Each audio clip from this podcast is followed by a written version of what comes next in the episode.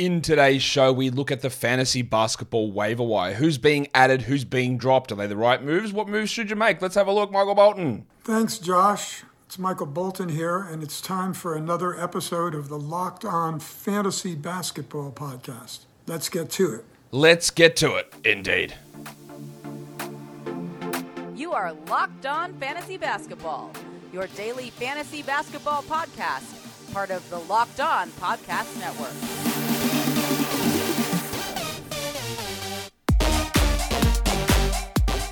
Hello and welcome to the Locked On Fantasy Basketball podcast brought to you by Basketball Monster. My name is Josh Lloyd and I am the lead fantasy analyst at basketballmonster.com and you can find me on Twitter as always at redrock underscore bball, on TikTok at redrock underscore bball and on Instagram at Locked On Fantasy Basketball. Today's episode is brought to you by FanDuel Sportsbook, official sportsbook of Locked On. Make every moment more. Visit fanduel.com slash locked on today to get started. Thank you for making Locked On Fantasy Basketball your first listen every day. We are free and available on all platforms. Let's look at the fantasy basketball waiver wire. Let's look at what moves are going on. Let's look at what makes sense. Let's look at what doesn't. Warning. Let's get it on, Gilly. all right, let's start off with a couple of Joshes. The most added player off the waiver wire today, or over the last 24 hours, is in fact Josh Richardson. And there is a massive, massive amount of chasing. He was great last game. Absolutely no debate about that whatsoever. But he had five steals, he had blocks, he played 30 plus minutes. He was great. Is he going to have a role in this team? Oh, yeah, he is. somehow he is because the guy that was traded for him played zero minutes. So there is a role there for him, but we also have to be cautious of understanding that 35 CJ McCollum minutes weren't there in that last game, and Herb Jones played 23 minutes. Now, is there an argument for a team that's in the fighting in the playoffs that Josh Richardson's a better player than Herb Jones? You could easily make that argument, yeah. Do I, I don't think the Pelicans are going to do that, and, not, and they're definitely not going to do it playing him over CJ McCollum. So the 30 minute role that he had felt like a little bit of perfect storm stuff. I don't have any problem with adding Josh Richardson because CJ might not even play. But I think to have him as the number one guy is, I think we're going to see in like a week's time that the number one dropped player is going to be Josh Richardson. Because just there's just no way for me to see him maintaining that role. And the same thing basically goes for the second guy, Josh Okogie, who's been really strong these last three games. But I do worry about not only role for him, because when Durant arrives, but also Durant, Payne, and Shamet, and if TJ Warren plays more than seven minutes, will Okogie start? I, I think there's a decent chance that he starts over Torrey Craig, but I also don't think it matters. If Durant and Paul and Booker and Ayton are out there, it does not matter who starts. That person is never going to see the ball. And Okogie has shot the ball really well over the last couple of games, and it is skewing stuff. Hey, everyone's out. He's shooting well. The minutes are high. The numbers look awesome. And it, again, this is all about what we do in terms of short term stuff. It's totally fine. We add Okogie, we, we try, we stream it through. But when we're trying to look long term, when we're trying to see what happens, hey, what happens in two weeks' time? I think there's no chance we're talking about Josh Okogie as a uh, viable 12 or even 14 team league player. Matisse Thybulle's a very interesting guy. He's on the thumbnail of this video because the first game everyone went crazy. They frothed him. They went. They uh, they gave him the old McConnell they really, really got in on that and they were so excited. Look, he's been unleashed by Philadelphia. Look at all these numbers. Um, and then he had two points. And that's what T, uh, that's what not TJ McConnell. That that's what Matisse Thybulle is. Now with Anfernee Simons getting injured, I don't know how long he's going to be out. That does open up still more minutes for Thybulle, who would have been battling Reddish and Little and maybe Winslow and Sharp for minutes. But we're still treating Thybulle basically exactly the way we were before he was traded to Portland Sorry, that's not true. Before he played his first game for Portland, because we thought, okay, he's going to get some extra minutes. He is a steals stream specialist who provides out of position blocks at a decent enough rate, but he's not winning you blocks on his own. But you have to understand that every time you play him, you will get absolutely dinged in the points category. And even if you're playing head to head or roto, it's really worth noting this. You can say, I'll play him in roto right? And I'll get my steals up. That's true. But every time you play him, he uses one of your games cap, and your ability to get 16, 17 points out of that point slot moves down from 15, 16, 17 to 4. So you need to make that up somewhere else. That is the conundrum with him. It's why rankings fail to recognize what he does. Because you'll see him ranked 100th or 110th. You go, oh, that's good. And look at those steals, they're awesome. But everything else, someone else has to pick up that slack to get there. And I don't see him becoming this awesome shooter or this awesome offensive player or this massive rebounder or this big passer. He is exactly the same player that he was in Philadelphia, he will just play more minutes, and that absolutely has a lot of value for lots of different teams. And for others, it means nothing. So just beware. Does it mean anything for your team? And in a points league, I don't really see it. I don't see why you would bother with him in a points league. So just be really cautious. We all loved that first game, and everyone talked about it, and he was the buzz of the fantasy basketball community, uh, industry, whatever. His name was mentioned everywhere. And then the second game, I heard nothing. You hear no peeps at all. And that's one of the other things. I, side note, sidebar, right? Can I approach the bench? Part of the thing why I do this show, I love doing it. It's fun. Um, I love talking about it. But I also feel like there are certain lessons that we can all learn and, accumulate information on. And some of the stuff that I try to, to talk about um, is that being careful of how you consume your media.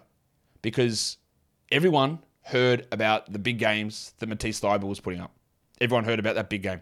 Everyone heard about the massive games Cam Thomas was putting up. No one makes a post saying, hmm, Cam Thomas had seven points last game.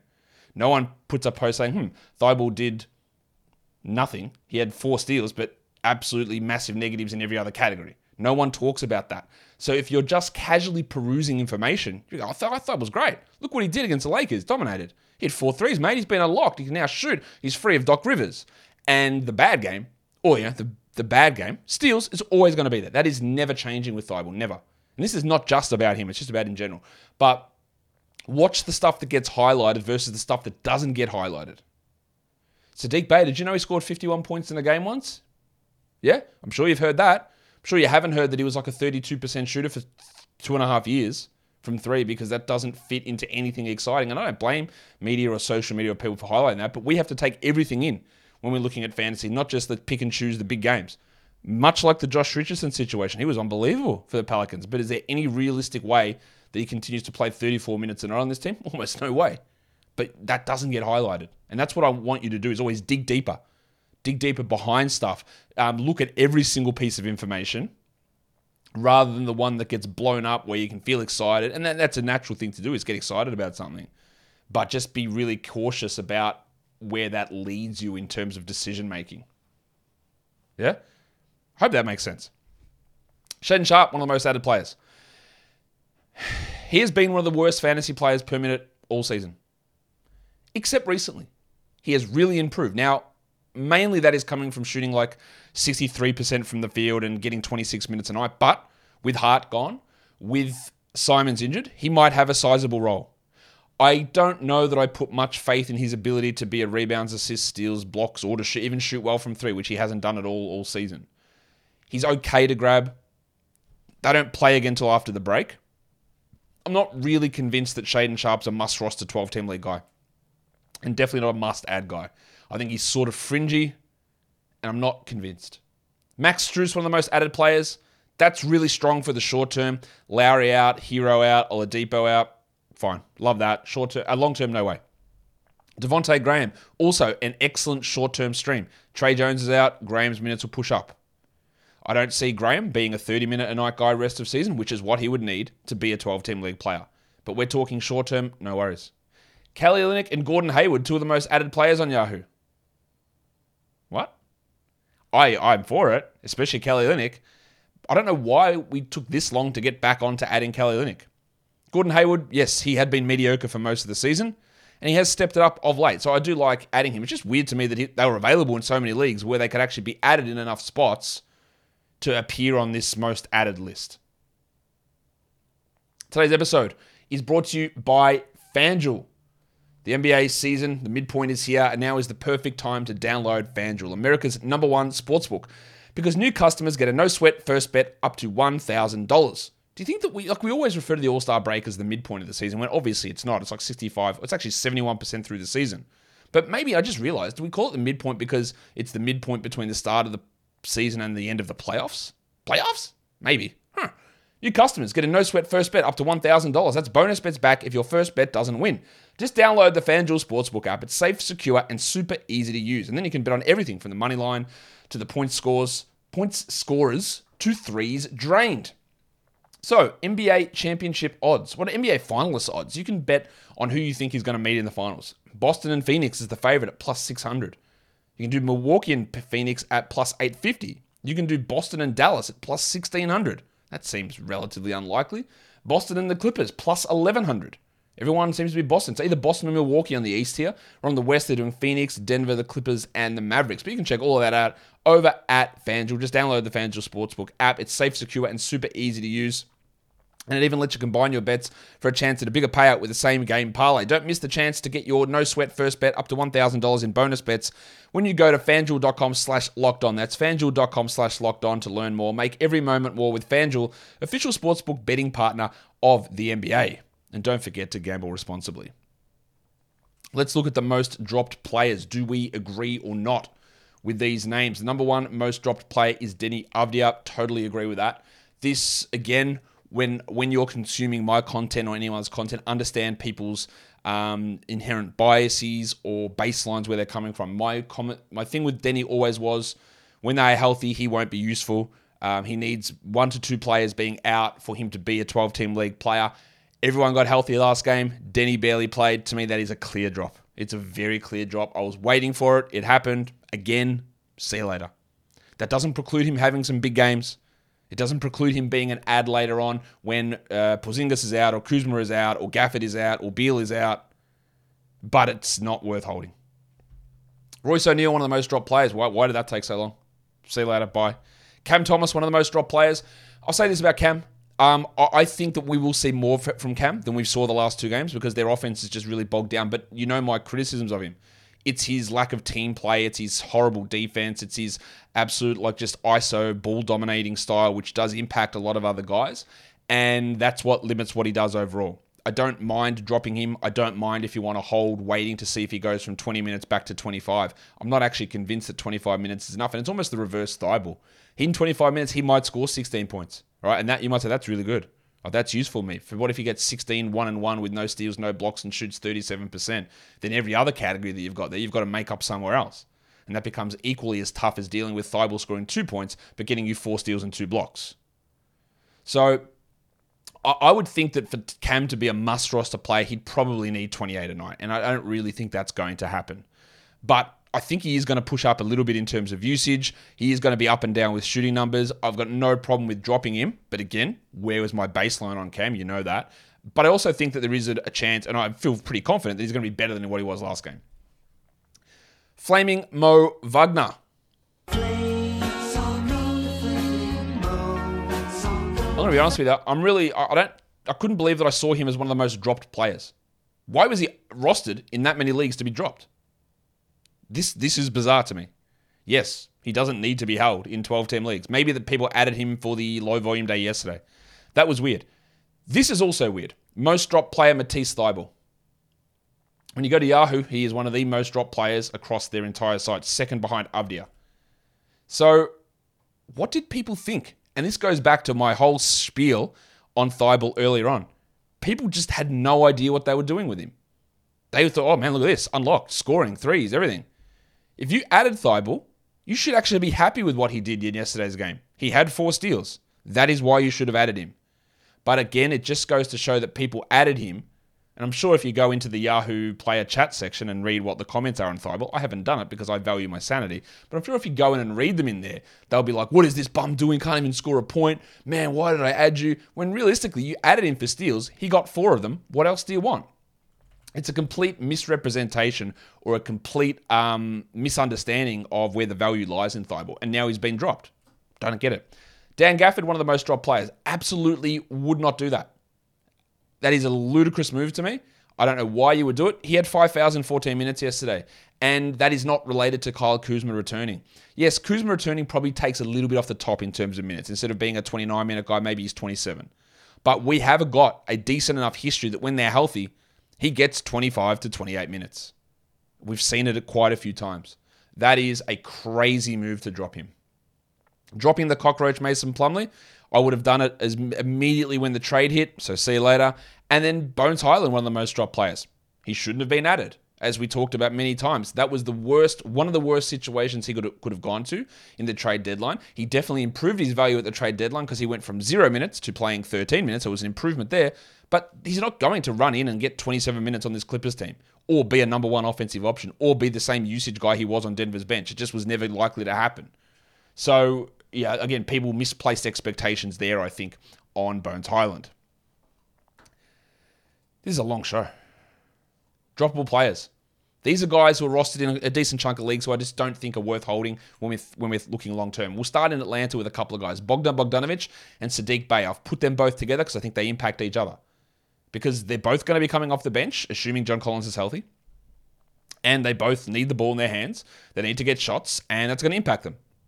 Bogdanovic was already on the fringes of 12 team leagues. Sadiq Bey was on the fringes of 12 team leagues. Now they interact with each other, and it's going to push them both out of 12 team leagues, is my understanding. Or understanding. It's my expectation. So when there are when there is someone that you want to add, when there is an option uh, arriving for someone, oh, this guy looks interesting, and you've got Bogdanovic or Bey at the back end of your 12 team roster, you can get rid of him. I don't think you're going to lose out too much. I think we have to face facts that RJ Barrett's bad. Like we've been holding, have we? Sometimes we have. And my my thing with him is is like if you drafted him in category leagues, you drafted him for his points, understanding all the other stuff. But now that I'm thinking about it, I think a lot of people drafted him not for that, and they just think, well, he got a big contract, he's gonna be better. Uh, he scores 20 a game, so everything else must be good. And now I just more and more I just realize that people just don't understand the fantasy valuations of guys at, at all times. Like Matisse Thybulle getting dropped. And now that Josh Hart's there, if Barrett struggles, he probably isn't getting gifted 36 a night. And if he's not scoring 20 points a night, there is no fantasy value there at all. I still would hold him in a points league, Rowan, but in a category league, I I think the one thing that you are holding on to him for is probably not going to be there anymore. I think the big sneeze Precious Achiuwa is a drop. I don't think we need to hold on to him with Poeltl establishing himself, with OG and Gary Trent probably back first game after the break. I wouldn't bother holding on to Precious through that. The next ones here are more points league guys, but there is some category league droppable nature to them. Immanuel Quickley, that's the arrival of Hart as well. Now, Quickley was really strong last game, 28 minutes, but also like it's him, it's Barrett, it's Grimes. Someone is losing out here. And if Quickley doesn't play 29 a night, he's not a 12 team league player. And I just think last game he played 28, but Barrett played 24. Right? As much as I think Barrett's losing out, I don't think he's losing out down to 24. And I think Quickley is going to cop it. And Hart only played 27, and that's probably going to rise. So I'm not as big on holding Quickley. I think D'Anthony Melton can go in points leagues. In honestly, in category leagues, if you wanted to move on, if he's your worst player, totally get it. I think it's I think it's okay. And again, this is this is I know people love laughing at him, but this is actually sad. I, ben Simmons is a drop. I, I I am honestly I don't know where what happens to his career now. He he looks he's go watch Ben Simmons highlights from like year two in his career, and go watch him now. It's insane how different it is. I, it's really quite sad how much he has declined, and things are just getting worse. Um, you don't need to hold through this, but maybe some level of sympathy. I don't know. He's, he's just everything's really bad. And then Malik Beasley. I definitely wouldn't hold Malik Beasley in a points league. No chance. In a category league, there can be some value, but let's be honest. He played 28 minutes a night for the Jazz, and he was on and off 12 team rosters because of the streaky nature of his shooting and the fact that he doesn't do anything else apart from points and threes. And while some people go, well, he's playing with LeBron, he'll play 30 minutes a night, he'll have so many wide open threes. This is a fallacy. This is something that gets thrown around all the time that all of these guys have significant improvements playing next to LeBron. Shout out to Rui Hachimura, Lonnie Walker, Russell Westbrook, Kyle Kuzma. All these guys get worse. Maybe you could say Walker got better, but he's also playing significantly worse now as well. So it's a big hypothetical that might sound good in theory. I just don't think there's enough volume there or enough other stuff that Beasley does to make it worth me waiting to see him get these minutes, especially with old mate Darvin Ham saying that he's going to start Russell and Schroeder together because that means that Beasley comes off the bench. Let's look at some must roster players. We'll bang through this one. These guys are available in over 20% of leagues, and I think they're all top 100 guys rest of season. Walker Kessler, Mark Williams, Daniel Gafford, Markelle Fultz. All of those guys are top 100 category league players and should be rostered. Walker Kessler, Mark Williams, Collin Sexton, Markelle Fultz. These guys are all top 100 points league players, and they should be rostered. Now, Sexton um, definitely crosses over into the category league one and should be rostered. I don't think Gafford does. I don't think Gafford's a must roster points league player, but I think all of these other guys are. So there are a lot of different options here, and they're available in lots of spots. Just make sure they're not on your wire. Let's look at some guys who are top 100 over the last week and talk about the relative values of them. I've already spoken at length about Josh Richardson and Josh Okogie. Their recent production has been great. Our doubts on is whether that continues in two weeks' time. KJ Martin. Um, he's been really good. The minutes are up. I've been talking about having him as a 12 10 league guy for about three to four weeks now. Nothing has changed in that regard. He is a punt free throw player, but he should be rostered in every 12 10 league points and categories. Kyle Anderson is a uh, top 100 player. He's available in like 60% of leagues. He came off the bench last game. I don't think you should be having him on the wire. Add him, and then if stuff starts to go bad, drop him. But add him. Shaedon Sharp, yes, he's been great. And I talked about this um, before about the you know the, how bad he has been this season from a fantasy perspective, and how it has changed over the last week. The op- you look at this and go, well, he's been playing well, and now the opportunity is potentially open with uh, Simons going down. Why has, has he been able to be this good? Well, he's shooting uh, 56% from three and 62% overall uh, during that time, averaging 14 points. He's still got only 15 usage.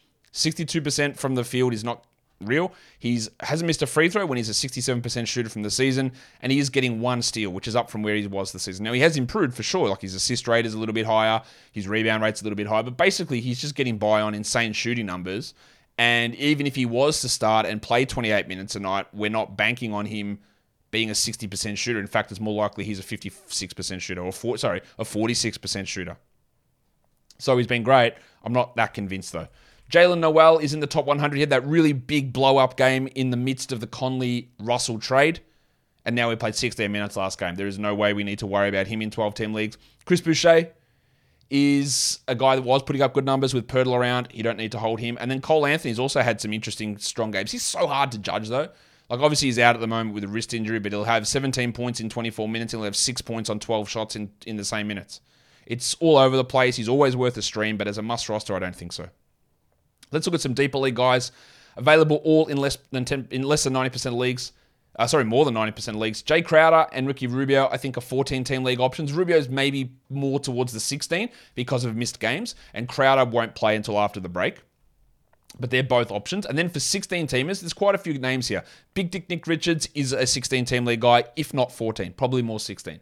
Aaron Nesmith, 16 teamer. He, w- he does start, and getting a starting player is useful. And he will have games where he does look top 100, then others where he's top 300. That makes him overall a 16 team league guy. Jeremiah Robinson Earl came back from injury. I like him as a 16 grab. Isaac Okoro is a very strong 16 guy, maybe 14. Andrew Nembhard has lost a ton of value, but I would still have him in 16s. And then there's Jordy McLaughlin, who's finally back. He's going to get some decent numbers here, and finding assists off the wire, especially in deeper formats, is tough. So if he is available, and he is everywhere, I would add him in those deep formats. Let's look at some other names that are worth us discussing here. Gabe Vincent, I think he's a 12 team league guy. Kyle Lowry, I don't know when he's coming back. I also don't know whether Kyle Lowry is coming back into the starting lineup. I would have Vincent, I would ride it, and then when it falls off, it falls off. I would add him. Another name that is being bandied about a lot, and maybe he might actually end up being on the uh, the thumbnail of tonight's recap show. Because people love draft position. Well, he was picked number two for a reason. Yeah, because they made a mistake. Well, look how athletic he is. Yeah, doesn't know where to be. He is in Detroit, the team that also doesn't know where to be in terms of anything they do, and where he fits, I have no idea. It is absolutely intriguing to watch what happens with James Wiseman, and he is a name that is being added in spots. I have added him in a 14 team league just to see what happens. Because I, I think that if they do erroneously give him 22 minutes a night, he could be a 14 team league guy. I don't think I would do it in a 12, but I'd be ready to pounce just in case they do something stupid. Because he could put up 17 and 12 with two blocks on 58% shooting, be the worst player in the NBA, but still put up numbers. Shout out to Hassan Whiteside. He could do that. It would make no sense for the development of the team, but he could do that. And we want to watch it. Malaki Branham. With players out, Branham does get big opportunities, but honestly, his fantasy profile is not particularly strong. He gets by when he has big games on really high shooting numbers, but Vassell is going to be back after the All Star break. Now, him and Jones and these guys are going to be in and out of rotations, all that stuff. Branham is going to have a decent enough role. He'll be 20 minutes at least every night. Probably you'd say minimum 23 every night. But a lot of what he's doing now is coming on the back of um, outsized opportunity, 33 minutes a night over the last two weeks. Still not a top 100 player. He's shooting 49% from the field, which is probably not going to stick. And then there's just not a lot else. He doesn't rebound. He doesn't get many assists. He doesn't get any steals. So he's okay, and it looks great because he scores. All right, 27 points, 10 points, 18 points the last three games.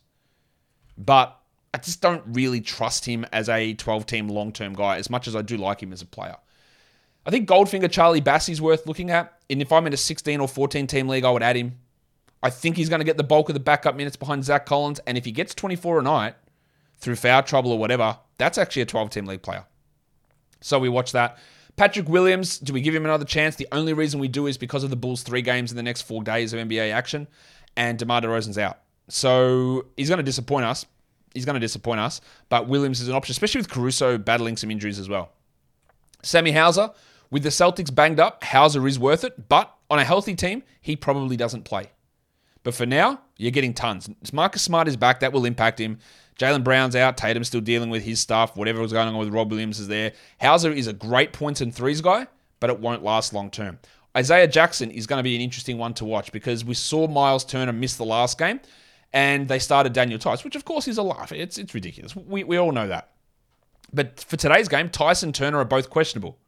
So there's probably, well, there's a really decent, if you say that Theis and Turner are both 50%, if I remember my maths probability stuff, that means that there's a 75% chance of one of them missing, which means it's a 75% chance of Isaiah Jackson being worth the stream, which are pretty good odds.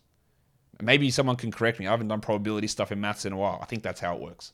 And then the other one is Max Strus. We did talk about it a little bit earlier, but with Oladipo Herro out, he is a pretty good stream for now. But long term, I don't really see it for the Winter Soldier. And guys, that'll do it for me today. Don't forget to follow this podcast on Apple Podcasts, Google Podcasts, Stitcher, Spotify, and on the Odyssey app. And if you're here on YouTube, thumb it up and leave your comments down below. We are so close to 60K. And I know there's a lot of you watching that haven't subbed. I've only got 150 to go. If you could get me to 60K before the All Star break, we're so tantalizingly close. Hit the subscribe button. Guys, we are done here. Thank you so much for listening, everyone. See ya.